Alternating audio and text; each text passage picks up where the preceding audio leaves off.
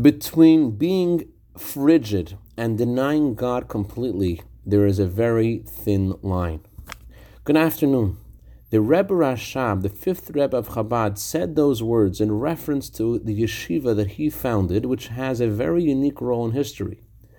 The graduates of this yeshiva taught Torah underground under the Soviet regime.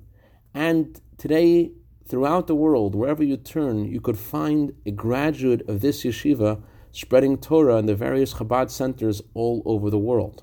What did he give his students in this yeshiva that allowed them to overcome all obstacles in spreading the Torah? The fire of Torah, the soul of Torah. The inner dimension of Torah connects the essence of the neshama, the essence of the soul, to the essence of God. Rabbi Shimshon Wertheimer was once invited to visit the king in Vienna. It was Shabbat, and the king distributed cigarettes to everyone present. For some reason, Reb Shimshon didn't want to mention that it was Shabbat as the reason why he couldn't smoke, and the king asked him, Why aren't you smoking? Reb Shimshon said, This is a precious gift from the king. How could I light it on fire? It will be a shame.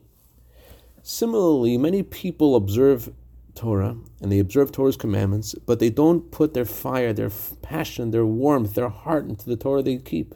It's just precious, but no fire. The Rebbe Rashab taught us that we have to put our fire in our Judaism, and we could find that fire by studying the inner dimension of Torah, which instills within the Jewish heart and soul faith in God and in the coming of Mashiach. I can dedicate our minute of Torah today to Mrs. Ada Kunin in honor of her birthday today, and to Jonathan Perry in honor of his birthday. May you have a year of bracha v'atzlacha begashmi Have a wonderful day.